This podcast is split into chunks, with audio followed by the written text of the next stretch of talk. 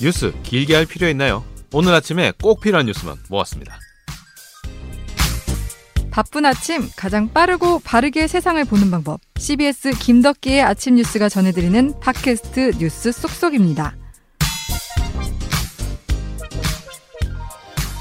한 주 동안 일어난 주요 소식과 기자의 눈으로 뉴스 중심에 쏙 들어가는 뉴스 쏙쏙 시작하겠습니다. CBS 장규섭, 조태임 그리고 장성주 기자 나와 있습니다. 안녕하세요. 안녕하세요. 안녕하세요. 예. 자, 요즘 아무래도 도쿄올림픽이 한창 열리고 네. 있기 때문에 그 이야기를 안 할 수가 없는데 어떻게 응원들 많이 하고 계신지 모르겠습니다. 아, 진짜 요새는 그 스포츠 뉴스 제가 원래 잘 안 보는데 요새는 꼬박꼬박 챙겨봐요. 아, 오늘 네. 뭐 있지? 뭐 네. 이렇게. 와. 근데 요즘 이 올림픽의 어떤 승 패 결과보다는 그 속에 있는 어떤 스토리, 음. 인간 드라마 이런 것들에 좀 더 관심이 가더라고요, 저는. 어. 그러니까 양궁의 김재덕 선수 같은 경우 그 어머님은 안 계시는데 근데 아버지도 편찮으셔. 그러면서 자기가 이제 그런 어려운 환경 속에서도 열심히 살아가면서 이렇게 금메달까지 이루는 이런 광경들. 그 다음에 코로나를 극복하고 또 펜싱 팀에서 또 금메달을 하나 나왔어. 네. 펜싱 펜싱 남자, 남자, 선수 사브르, 오상욱 사브르. 선수인가? 예, 예. 펜싱 남자 사브르 어, 경기에서 그런 스토리도 있었고 또 태권도에서는 그 림프종 혈액암 걸렸는데 그걸 또 극복하고 또 동메달을 딴 케이스도 있었어요. 그래서, 예. 그래서 어떤 스포츠 결과보다는 어떤 그런 와 정말 인간 승리의 드라마들 참 이런 어려운 환경 속에서 계속 그런 드라마가 나오는구나. 네, 그게 저는 되게 인상 깊었어요. 어, 저는 결과 물어본 건데. 결과는 뭐 네. 아, 왜 그러냐면 예, 네. 축구라든지 야구라든지 워낙 많은 분들이 그런 관심을 하는 네. 예, 가질 만한 경기들도 요즘 네. 많이 열리고 있고 이제 앞으로 또 열릴 거잖아요. 그래서 어 야구 같은 경우에 처음에 시작과 동시에 참 말이 많았는데 음. 일단 음. 천신만고 끝에 첫 승은 올렸어요. 음. 네. 예. 고 저는 사실 축구를 되게 재밌게 봤었어요. 어, 예, 예, 예. 왜냐면은 사실 축구 볼 때는 마음이 되게 조마조마하면서 음. 보게 되잖아요. 근데 이번에는 너무 전반부터 점수 차를 많이 벌여놔서 예. 되게 마음 놓고 보고 그러니까요. 또 저도 예. 피파 주간 대회에서 한국 대표팀이 뭐네골 넣고 여섯 골 넣고 네. 야, 이런 적이 언제 있었나 싶을 만큼 깜짝 놀랐어요. 네. 자, 어쨌든 오늘도 뭐 계속해서 올림픽이 이어지기 때문에 우리 음. 선수들 잘할 거라고 또 응원을 하면서 저희가 뉴스 안으로 들어가 봐야 되는 본연의 모습 보여야 되잖아요. 지난 월요일부터 한번 짚어보죠. 지난 월요일에 어떤 뉴스가 주요 포인트로 잡아야 될까요? 네, 월요일은 코로나 상황을 짚어보려고 하는데요. 예. 그때 월요일에 비수도권에서 확, 확진자가 늘어나면서 비율이 처음으로 40%를 넘었어요. 비수도권의 예, 네, 저희가 비율이 앞서 계속 매주 소개를 해드렸는데 처음엔 20%대에서 제가 소개를 해드렸었는데 매주 뭐 30% 이렇게 오다가 지금은 40%까지 넘어오면서 이제 지금까지 수도권에서만 4단계 거리두기를 진행했었는데 어, 이번 주부터 비수도권에 대해서는 일괄 3단계 적용을 시작했습니다. 그렇죠. 그래서 식당과 카페는 10시까지만 매장 영업이 가능하고 나이트 노 래방 뭐 목욕탕 이런 데는 10시 이후에는 문을 음. 닫아야 하고요. 예. 지금 사실 수도권에서 사회적 거리도 4단계가 시작 된지 3주를 지금 오늘까지 하면 거의 3주를 거의 다 채운 거거든요. 예. 그리고 비수도권 이번 주 일주일이 됐지만 지금 확진자 주- 수가 줄지를 않고 있어요. 이번 주에 다들 아시겠지만 최대 확진자가 났잖아요. 거의 1,900명에 음. 육박하는. 그래서 이제 방역 당국의 고민이 굉장히 깊어요. 왜냐하면 곧 있으면 2,000명 4단계까지 된다. 네. 했는데도 줄지 않고 있으니까 그래서 지금 조금 이번 주 더 보고 다음 주에는 추가 방역 대책을 내놓겠다고 이렇게 밝힌 상황입니다. 예. 휴가철이기 때문에 이동량이 줄지 않고 있잖아요. 네. 예. 그런데 비수도권에서는 확진자가 계속 나오고 있고, 그 다음에 수도권도 다시 확진자가 늘고 있고, 음. 예. 이 상황에서 백신은 이제 어떻게 될지도 알 수 없는 상황이고, 음. 그렇죠. 백신이 모더나사가. 네. 원래 백신을 공급하기로 했었는데 차질을 빚으면서 좀 연기가 되고 음. 바뀌고 이런 일정이 있었는데 지금 정부에서는 모더나사와 잘 얘기를 해서 다음 주부터는 정상적으로 공급된다 이렇게 밝히고 있는데 예. 근데 워낙 이게 우리나라뿐 아니라 전 세계적으로 수급 불안이 있기 때문에 이건 좀 계속 지켜봐야 될 것 같고요. 음. 사실 지금 상황에서 가장 이제 우리가 그래도 코로나를 막기 위해서 중요한 건 백신인 데 백신 수급도 좀 불안하니까 진짜 저희 좀 어쩔 수 없이 조심해야 되는 거 말고는 방법이 없는 것 예. 같아요. 아니 근데 만약에 수도권 4단계에서 더 이상 확산세가 꺾이지 않는다면 그럼 뭐 어떤 조치를 취할 수 있는 근데 거예요? 우리가 이거 생각을 해보면 예. 과거에 그 거리두기 새로운 거리두기 나오기 전에 2.5단계 할 때 생각해 보면 아예 뭐 카페는 그냥 포장만 배달만 가능했고 아 그렇죠. 예. 휴식이 안 됐었죠. 아예. 들어갈 수가 없었잖아요. 예. 그다음 음식점에도 그랬고요. 어 그 다음에 그때 단계들이 훨씬 강했던 것 같아요. 어. 그래서 뭐 그런 단계까지 또 가게 되지 않을까? 뭐 그런 생각도 들긴 하고요. 예. 네. 봉쇄 얘기도 슬슬 나오고 있는데, 네. 그러니까 도시 간의 이동을 좀 막아야 되는 거 아니냐 이런 말까지 나오고 있어서 앞으로 방역 당국이 어떤 대책을 내놓을지 한번 봐야 될 것 같고 음. 화요일로 가보죠. 재난지원금. 예. 네. 뭐 재난지원금은 매주마다 제가 말씀드린 것 같은데 다 줄까? 골라줄까? 네. 결국 골라주기로 한 거죠. 골라주기로 최종적으로. 했죠. 네. 뭐 더불어민주당이 다 주자 이러면서 재난지원 전국민 재난지원금 추진했는데 에, 사실 돈 문제가 걸려 있지 않습니까? 예. 추경 예산이 결국에는 35조 원 가까이 늘었습니다. 늘었는데도 다 못 주고 예. 선별로 일단 주기로 됐고요. 어, 국회 예결위에서 여, 여야가 극적으로 합의를 해서 에, 원래 30만 원씩 주려고 했던 걸 5만 원씩 깎아서 25만 원 네. 어, 1인당 주고 대신에 맞벌이 이런 사람들에 대해서 좀 더 주기로 대상을 좀 늘렸죠. 그래서 소득 하위 80% 이렇게 기준을 잡았다가 요게 이제 전 국민의 한 88% 정도까지 한 8% 정도 더 받는 걸로 예. 결론이 났습니다. 그래서 어 누가 받냐? 이 봤을 때 건강보험료를 기준으로 주겠다. 해서 이제 6월 달에 낸 건강보험료를 보면은 이제 나온다. 이런 얘기죠. 그래서 2인 가구면 직장보험료 기준으로 19만 1,100원, 3인 가구 24만 7천 원, 4인 가구 30만 8,300원입니다. 어, 지역 가입자는 요거보다 만 원에서 3만 원 정도 더 내도 일단 포함은 되고요. 음. 예, 근데 제가 2인 가구부터 불러드린 이유는 그 1인 가구, 1인 가구는 원래 어, 직장 건보료 기준으로 11만 3,600원이 이제 커트라인인데 예. 어, 특례를 적용해서 14만 3,900원까지 내면은 일단 재난지원금 준다. 아, 이렇게 이제 결론이 났고요. 그러니까 1인 가구 너무 이거 우리는 혼자 사는 데다가 세금도 많이 내는데 진호 지원금도 안 주냐? 뭐 이렇게 되니까 이제 좀 늘려준 것 같고요. 또 맞벌이 같은 경우는 그냥 어, 한 사람이 더 있는 걸로 간주를 합니다. 가족에서. 그러니까 3인 가구 맞벌이. 그러니까 부부가 맞벌이하고 자녀가 하나 있으면 4인 가구로 기준을 쳐주는 거죠. 그렇게 해서 어, 2인 맞벌이는 3인 가구의 건보료, 3인 음. 맞벌이는 4인 가구 건보료를 적용해서 이렇게 이제 재난지원금을 지급하게 되는 거죠. 예. 네. 건강보험료를 살펴봐야 된다. 음. 이렇게 말씀해 주셨는데 그 88%가 된 결정적인 이유는 그럼 여러 가지를 고민을 하다 보니까 그렇죠. 어쩔 수뭐 없이 늘리다 보니까. 애매하게 네. 예, 끊긴 거네요. 그러니까 고민을 많이 한 것 같아요. 그래도 어떻게 맞벌이, 그 다음에 뭐 굳이 이제 부부 맞벌이가 아니더라도 자녀가 돈을 벌고 뭐 아버지가 돈을 벌어서 이제 집안에 돈 버는 사람이 두 명이다. 이러면 또 그것도 해당이 됩니다. 예. 그래서 좀 이렇게 변수들을 많이 줄이려고 노력을 했는데 그래도 복잡하죠. 이거 언제쯤 네. 받을 수 있다는 거예요? 언제 25만 받느냐 원. 하는 게 관건이죠. 그래서 예. 이게 되게 복잡해요. 그래서 빠르면은 그 다음 달 말쯤에는 받을 수 있다고 하는데 예. 예, 혼란 없이 제대로 지급이 될 수 있을지는 좀 더 지켜봐야 되겠다. 아, 근데 이게 돈 받는 것도 그냥 네. 받아서 끝나면 문제가 안 되는데 사실 돈을 주는 이유가 돈을 써서. 음. 내수 진작인데 지금 코로나 상황 때문에 네. 여기저기 다니면서 돈을 쓰기도 애매한 상황이라 쿠팡 해야지. 뭐. 예. 이걸 돈을 주기도 애매하고 쓰기도 애매하고 네. 참 난감한 상황이 예. 계속 이어지는 것 같아요. 예. 근데 아까 88% 얘기하셨는데 또 그 맞벌이 차별을 한다고 해서 이제 맞벌이를 좀 널, 음. 늘려준 건데 또 홀벌이 가족들은 예. 그러면은 똑같이 800만 원을 벌 때 홀벌이가 800만 원 버는 거랑 맞벌이가 800만 원 버는 거의 차이는 뭐냐 뭐 이런 얘기도 나오고 음. 같은 사무실 안에서 2천 원더 벌어서 못 받게 됐다 이런 얘기도 나오고 그래서 예.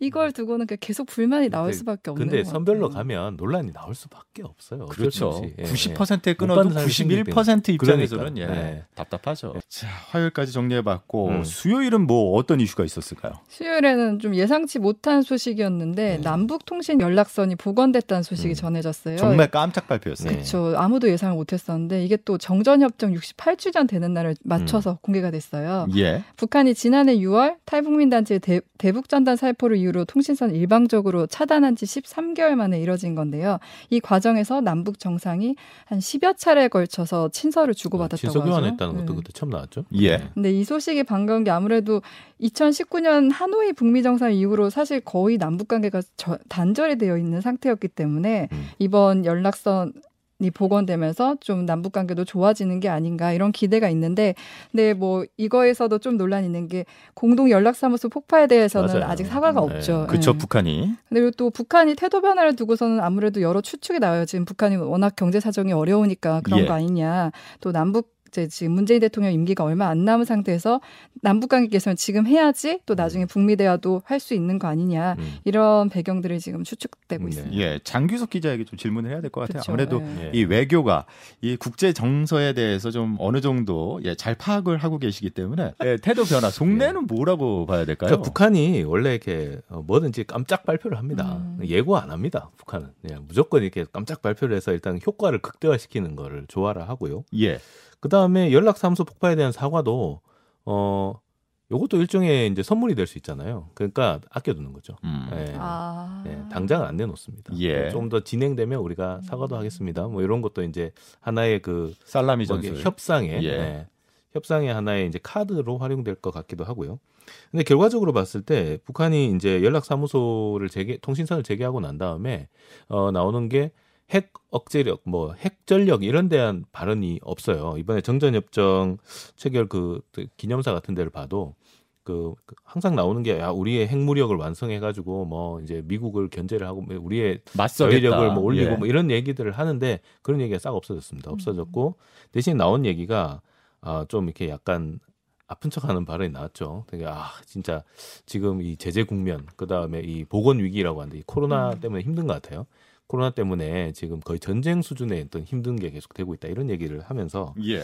어, 이런 얘기를 왜 하겠습니까? 힘들다는 거. 도와달라. 이렇게 내놓는 얘기가 그렇죠. 이제 뭘 받아야 되는 상황인 음. 거죠. 예, 뭘 받기 위한 이제 포석을 깔고 있는데 어, 결국에 뭐 한국은 지금 이제 임기가 거의 끝 대, 대통령 임기가 끝난 상황이라 마지막에 뭘 이렇게 받아낼 뭐가 하나 있을 것 같고요. 예. 근데 뭐 그게 크게 이어지진 않을 것 같아요. 결국에는 이제 미국을 겨냥한 거로 봐야 되는데 그래서 한국의 어떤 대선 국면하고 겹쳐서 약간 좀 플레이를 하면서 좀 바이든 정부하고의 어떤 딜 이런 것까지 염두에 둔 거 아닌가 예. 네, 이런 생각이 들어요. 바이든 그러니까 미국 쪽에서는 어쨌든 환영한다 이런 뜻을 내는 아, 거잖아요. 미국이야 뭐 환영하죠. 네. 네. 뭐 그다음 문 걸어 담그고 말 안 하고 있는 것보단 뭐라도 계속 나오는 게 일단 도움이 되는 거니까. 예. 한 마디 더 붙이면 예, 예. 일본 언론이 사실 이 올림픽 국면에 있어서 계속 우리나라하고의 어떤 좀 일종의 약간 헐뜯는 각을 표현을 세운다고? 예, 그렇죠. 닭을 세우는 계속 것들을 했거든요. 뭐 예를 들어서 우리가 도시락 따로 해 먹는 거 가지고도 아. 문제 삼고 뭐 이런 식으로 계속 거. 삼았는데 이번 거에 대해서는 이례적으로 문재인 정부를 굉장히 칭찬했습니다. 어, 일반 그러니까 언론 측에서. 한미일 삼국의 어떤 협력이 굉장히 중요한 상황에서 문재인 대통령, 그러니까 문재인 정부가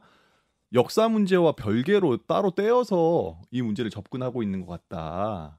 그러니까 이, 아 그러면 그 한일 공조가 있었다는 얘기인가요? 그러니까 이건? 미리 이제 알려줬다고 하거든요. 아. 그러니까 우리가 공식적으로 발표하기 전에 음. 미국과 일본에는 외교 라인을 통해서 미리 알려줬는데 음, 예. 이것에 대한 해석을 내놓으면서 왕따 안 시켜줘서 고맙다는 얘기야. 아이 어떻게 보면 좀 그렇게도 볼 수 있지만 예. 아 긍정적으로 좀 해석을 해보자면 예. 아 일본이 오랜만에 아 우리나라의 어떤 그 결과물을 가지고 아, 박수를 쳐줬다. 아, 긍정적으로. 네, 이렇게 네. 볼수 있겠습니다. 예. 궁금한 것 중에 하나가 그동안 통신선이 이제 끊겨 있기 때문에 연락할 수 있는 방법이 없었는데 친선은 계속 교환이 됐었다는 거잖아요. 네, 그렇죠. 이건 또 어떤 식으로 친선가 왔다 갔다 그, 했던 극비죠, 건지. 극비. 보통 예. 이제 국정원 라인 이쪽으로 가기도 하고, 네. 어. 아니면은 이제 팩스 같은 걸 씁니다. 예. 네, 연락 통신선은 끊어졌지만 팩스는 남아 있거든요. 그러니까 음. 팩스로 이렇게 뭘 보내고 이런 경우가 있다고 해요. 예. 네. 어떤 마지막 그. 문재인 정부 마지막에 남북 정상회담이 뭐 대면이든 비대면이든 음. 어떤 식으로든 이루어질지도 한번 그 봐야 노무현 되잖아요. 대통령 마지막에 네. 예, 노무현 전 대통령 임기 마지막에 한번 그 남북 정상회담이 한번 있었죠. 예, 그런 것처럼 한번 임기 말에 한번 뭔가 또 이벤트가 있지 않을까 음. 이런 예상도 해볼 수 있을 것 같아요. 자, 수요일은 남북 통신선 재가동에 대해서 한번 짚어봤고 네, 목요일로 가보겠습니다. 목요일은 뭐 집값 고점 발언이죠. 예. 네. 홍남기 경제부총리. 정말 경제부총리. 시끄럽더라고요 네. 반응이. 집값이 앞으로 큰 조정을 받을 수 있으니까 안전벨트 꽉 매시기 바랍니다. 이렇게 이제 대국민 담화를 발표했어요. 무려 옆에다가 경찰청장까지 대동을 음. 하고 예. 어, 부동산 투기나 교란 행위는 엄단하겠다. 이런 이제, 이제 경고성 메시지까지 내놨는데 자, 그러면 이제 정말로 집값이 고점 찍고 내려가냐? 요게 이제 논란이잖아요. 예. 예. 그러면서 홍 부총리가 이제 집값 고점으로 이제 근거를 든 게 아, 부동산 기대 심리가 이 현실보다 더 높이 형성이 돼 있고 음. 음. 여기에다가 실거래가 띄우기 또 부동산 투기 요런 이제 시장 교란 행위가 있어가지고 집값이 계속 오르는 것 같다. 예. 네. 근데 이제 실제로 시장 형태를 보면 공급도 어느 정도 안정적으로 나오고 있고 수요도 생각보다 그렇게 많지는 않은 것 같아서 이게 아마 교란 행위가 없어지고 나면 갑자기 집값이 크게 떨어질 수 있다. 예. 네, 그래서 지금 대출을 너무 많이 끌어서 집 사면 하우스 푸어 된다. 이제 이런 얘기를 했죠. 네. 그러니까 종합적으로 짧게 줄인다면은 지금 집 사지 말라. 네, 예. 집 사지 말라. 이런 말인데 네, 물론 언젠가는 집값은 떨어지겠죠. 그럼요. 근데 그게 네. 언제냐가 중요한 거잖아요. 맞습니다. 그게 포인트예요. 예. 그러니까 시점이라는 거에 대한 언급이 없었잖아요. 그러니까 당장 떨어지냐 아니면은 몇 년 뒤에 떨어질 거냐. 그러니까 뭐 한 2030년에 떨어진다. 음. 근데 가능합니다. 근데 어. 당장 떨어지는 거냐 아니냐는 좀 논란이 될 수가 있죠. 지금 보면은 근데 떨어질 가능성이 있는 게 어, 소득 대비 주택 가격 비율 이거 보면은 거의 뭐 지금은 월급 모아서는 집 못 산다. 그렇죠. 예, 그 거의, 그러니까 거품이 8년 껴 있다는 거죠. 하더라고요. 거의 뭐 최고 수준 지금 넘어섰습니다. 넘어섰고 또 한국은행이 연내에 이제 금리 인상을 할 거다 음. 이런 이제 예고를 이미 했고요. 그래서 금리 인상이 될 것 같아요. 그다음 미국도 뭐 어제 나왔죠. 그 자산 규모 매입을 갖다가 좀 줄인다. 테이퍼링이라고 하죠. 그러니까 자산 매입을 줄여가지고 시중에 돈을 조금씩 이제 통화량을 줄여 나갈 거다. 이런 예. 예상이 나와서 이렇게 되면은 아마 주택 가격에도 조금 악영향이 있지 않겠느냐 이런 예상이 나올 수가 있죠. 아니 근데 정부 네. 측에서 갖고 온 여러 가지 자료들 말고 음. 민간 측에서 나온 자료들을 보면은 지금 뭐 수도권 아파트 값이라든지 서울의 아파트 값의 상승률이 조사 이래 뭐 최고치를 그렇죠. 예, 주간 네. 단위로 상승폭을 기록했다 이런 주간 단위 소식도- 보면 상승폭이 지금 뭐 최대치를 이제 경신하고 있는데 예. 중요한 건 뭐냐면 지금 어 매물이 얼마나 나와 있느냐는 거예요. 사실상 매물이 많지가 않은 상황에서 그렇죠. 기대 심리가 높으면 어떤 현상이 나오냐? 매물이 뭐가 하나 나오면 갑자기 사람들이 왁 붙어가지고 가격이 확 올라요. 음. 예. 그런 상황이기 때문에 이게 정상적으로 가격이 오르는 거냐 하면 그거는 아니에요. 음. 예. 그러면은 정상적으로 매물이 풀렸을 때 어떤 현상이 일어날 것인가라는 부분인데 중요한 건 지금 매물이 나올 수 있는 상황이 아니에요. 음. 그러니까 앞으로도 기대 심리가 이 정도 계속되면 더 올라갈 가능성이 크다고 봐야 네. 되겠죠. 그러니까 저는 네. 이번 이 발언이 성적표가 금방 나올 것 같다는 생각이 들거든요. 음. 어, 어떤 지금- 성적표가 예. 지금 3기 신도시 사전 청약을 하고 있어요. 네. 들어갔죠. 그러니까 이 사전 청약 경쟁률을 보면 이게 그 앞으로 우리가 이제 부동산을 사람들이 어떻게 보고 있는지가 나오거든요. 그러니까 뭐 예를 들어서 경쟁률이 굉장히 낮다. 뭐 미, 어, 미달이 나온다. 뭐 이런 식이면은 진짜로 앞으로 사람들이 집을 떨어지- 살려고 예, 하는 사람들이 살아- 예. 살려고 하는 사람 떨어지기 거죠. 때문에 진짜로 집값이 좀 떨어질 수 있, 지만 오히려 사전 청약이 막 뭐 몇십 대 1부터 해서 몇백 대1막 이런 식으로 해서 음. 엄청나게 해서 나오면은 사람들은 계속 지금 집을 사고 싶다는 걸 지금 보여주고 사전 있는 거잖아요. 보면 안다. 예. 그러니까 사전 청약 결과가 끝나고 그러면은 우리가 이제 분양 공급 물량이 끝나고 나면 사람들이 아 더 이상 그럼 집을 살 수 없는 건가라는 얘기가 나왔을 때 아 그러면은 이제 집이 없는 사람들은 패닉 바잉을 할 수 있는 가능성이 그렇죠. 커져요. 대출을 최대한 받아서. 그럼 패닉 바잉을 하면 집값이 또 오르거든요. 지금 고점이라고 얘기한 그러면은 지금 이게 결과가 성적표가 금방 나올 수 있는 문제이기 때문에 조금만 기다려 보면 정부가 어, 음. 이번 어떤 평가를 받을 수 있을 것 같습니다. 이제 제가 내릴 가능성에 대해서 조금 언급을 했는데 예. 이제 올라갈 가능성도 분명히 있어요. 이게 왜냐하면 어 아까 말씀드린 대로 심리는 살아 있는데 매물이 없어서 사실 뭐 투기나 교란 행위 이런 거 없어도 매물 나오면 바로 가격 올라갑니다. 일단 집 안 보고 네. 사는 분들도 호재가 나오면 많으시잖아요. 바로 올라가요. 예. 올라가고 어 그리고 뭐 교란 행위 때문이다 하는데 사실 뭐 교, 저 매매 건수 뭐 몇십만 건 분석해서 나온 게 12건이에요. 사실 그래서 교란 행위 때문에 이렇게 막 올라가나? 이렇다고 보기엔 좀 힘들고 네. 지금 현재 시중에 자금이 많이 풀려 있잖아요. 근데 재난지원금 얘기를 아까 말씀을 드렸는데 예. 추경 예산이 또 35조 가까이 풀립니다. 그러면은 이 돈 다 어디로 가겠습니까? 네, 그 다음에 3기 신도시 토지 보상 예산이 아, 그렇죠. 거의 토지보상 그 있죠. 9조 1천억 원 정도 된다고 해요. 예. 이거 다 땅 갖고 있는 사람들한테 주는 돈이잖아요. 그러니까 다 나중에 부동산으로 음. 다시 돌아갈 그렇죠. 것이다. 땅 갖고 있는 사람들이 돈 받으면 뭐예요? 주식 사겠습니까? 땅 사죠. 결국은 땅 사요. 근처에. 결국 그러면 주식 부동산이 이게 또 떨어질 가능성보다는 올라갈 가능성이 더 높다고 봐야 되고 또 금리 같은 경우도 지금 기준금리가 0.5%예요. 예. 예. 0.5%에서 뭐 올려도 뭐 1% 올리겠습니까? 1% 올리겠습니까? 0.25로 가겠죠. 그렇죠. 그러니까 0.25씩 계속 올려도 사실 이게 이미 시중 대출 금리는 음. 오르기 시작했어요. 한참 전부터. 그렇기 때문에 이게 기준금리가 올라가는 거가 큰 충격이 있을 것인가. 음. 예. 이런 부분을 봤을 때는 가격 상승세가 폭등은 아니지만 계속 올라갈 수 음. 있다라는 부분도 어느 정도 일리가 있는 얘기예요. 그래서 예. 제가 이번 이 홍남기 부총리 담화를 보면서 제가 그때 이제 기업, 기획재정부 출입할 때였는데 2014년에 예. 최경환 전 경제부총리가 빚내서 집 사세요. 맞아요. 그렇죠. 비싸라고 예. 아니 빛나서 집 사라고 한창 예, 네. 강조하셨었죠. 그 당시는 그 주택 매매가 거의 거래 절벽이라 할 정도로 없었고요. 예. 예.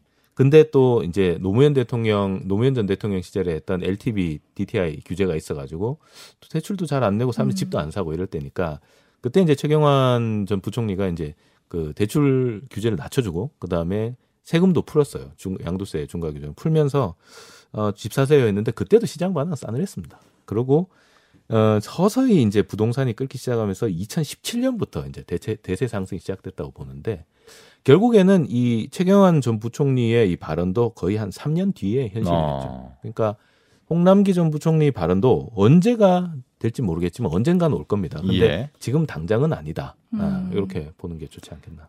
예. 근데. 정부에서도 이, 실제로 2023년 이후에 공급이 좀 여유롭다 맞아요. 이렇게 네. 얘기를 하더라고요. 그럼 그 효과가 또 나타나려면 음. 또그 이후에 몇 년이 지나야 되는 거잖아요. 그렇죠. 3기 신도시 청약하는 것도 2025년 넘어야 뭐 실제로 네. 집이 나온다고 그렇죠. 하니까. 네. 저는 사실 그, 그 담화를 보면서 결국에는 지금 고점이다. 사지 마라. 그리고 뭐 경찰청까지, 청장까지 같이 대동했는데 그럼 대책은? 이란 생각이 들더라고요. 음. 그러니까 대책을 내놓고 많이 할게요. 어. 집값이 좀 떨어진다 해야 되는 대책 없이 집값 지금 고점이야. 사지 마. 하면은 아, 결국에는 부동산 대책은 없는 거를 음. 보여줬다는 생각이 들더라고요. 네. 사실은 이제 구두 경고인데요, 일종의.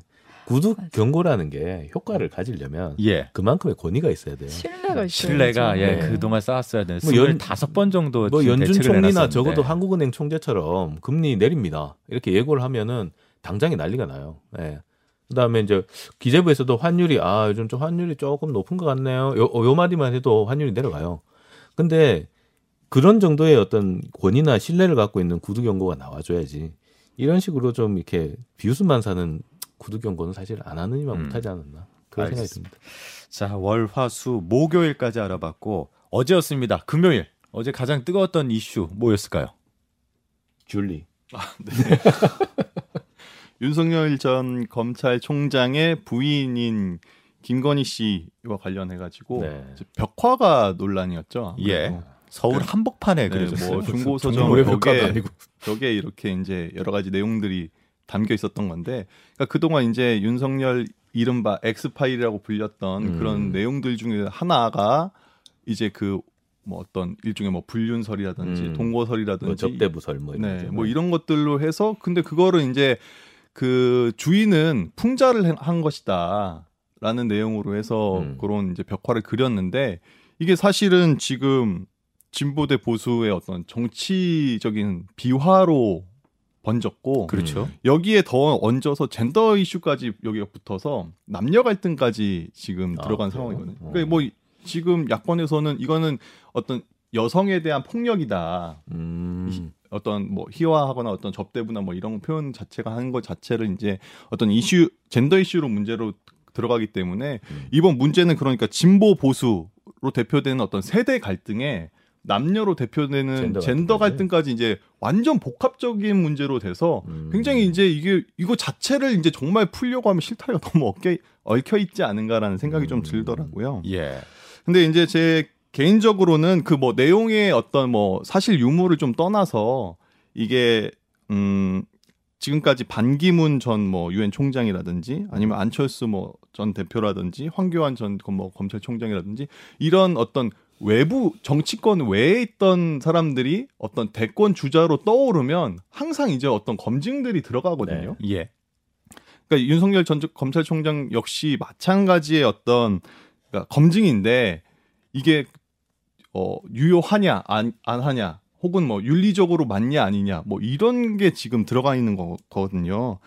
근데 저 이제 개인적으로 봤을 때는 87년 체제 이후에 그 대통령을 보면 여의도를 안 거친 분이 없거든요. 예. 다 어. 최소한 국회의원 한 번 정도씩은 허- 한 하다못해 0.5 정도는 하고 대통령을 했다는 네. 건데 그러네. 그게 결국에는 우리나라 국민들이 정치권에서 어떤 정치력을 본다는 거거든요. 정치력을 음. 검증한다는 거기 때문에 어떤 그거의 하나로도 볼 수 있지 않을까. 음. 그러니까 이거를 그러니까 이게 지금 팩트냐 아니냐를 가지고 음. 논란을 하는 게 아니라 아. 이거를 어떻게 돌파를 해가는지 이 논란을 어떻게 넘어가느냐. 국민들이 네. 보고 있는 거지. 이거를 뭐, 뭐 아예 뭐 무대응으로 간다든지 아니면 음. 지금 뭐 법적 대응을 얘기했는데 법적 대응으로 넘어가는 건지 이걸 음. 국민들이 지금 평가지의 점수로 음. 지금 쓰고 있다는 음. 생각이 좀 들더라고요. 예.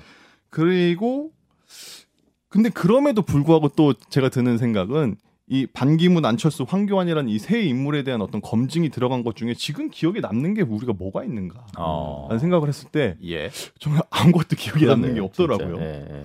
그러면 이게 검증이라는 것 자체가 지금 여야가 정쟁으로 가고 있는 거잖아요. 예, 예.